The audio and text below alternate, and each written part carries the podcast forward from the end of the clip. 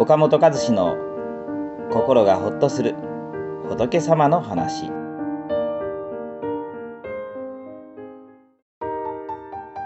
こんな自分の性格なんとかしたい。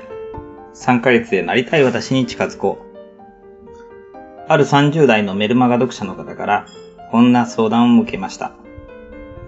自分の性格が本当に嫌いです。仕事も人間関係もうまくいかないのは自分の性格が悪いからだと思います。どうしたら性格を直せるでしょうか？というものでした。私が自分のどんなところが悪いと思うんですか？と聞き返すと、うっかりミスが多い。時間にルーズ。何をやっても中途半端で続かない。何でも後回しにしてしまう。などなど、いろんな欠点を挙げてこられました。そして子供の頃からこんな性格で失敗ばかりなんです。こんな性格もう嫌です。と半ば自暴自棄になっているようでした。まあ、失敗が続くと自分はこんな性格だからとか、性格が悪いからと、性格のせいにしてしまうことがありますけれど、まあ、しかし性格といってもこれ形がありませんよね。目にも見えません。そこで次のようにアドバイスしていました。性格を変えようと思ってもどうすればいいかわかりませんよね。まず目に見える行動を変えてみましょう。うっかり者という自分を変えたいなら、その日にやるべきことを手帳に書く。その場を立ち去るときには、後ろを振り返る。遅刻を減らしたいなら、待ち合わせに間に合う電車の時刻をきちんと調べる。これを真剣に実行してみてはどうでしょうか。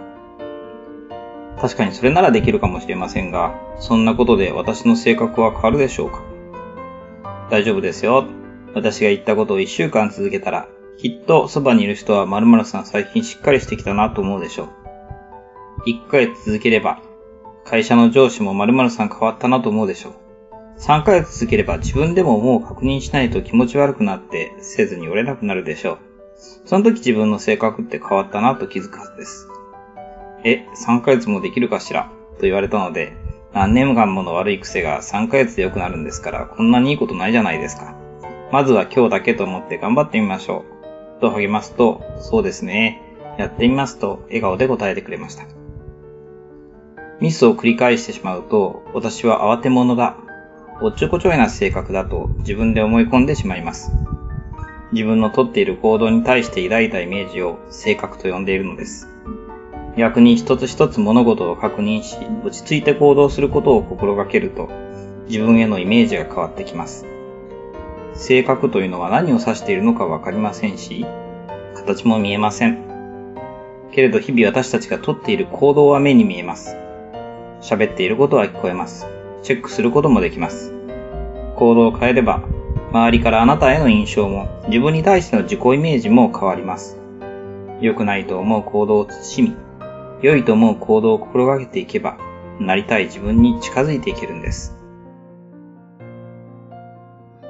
この番組は一般社団法人全国仏教カウンセリング協会が提供しております。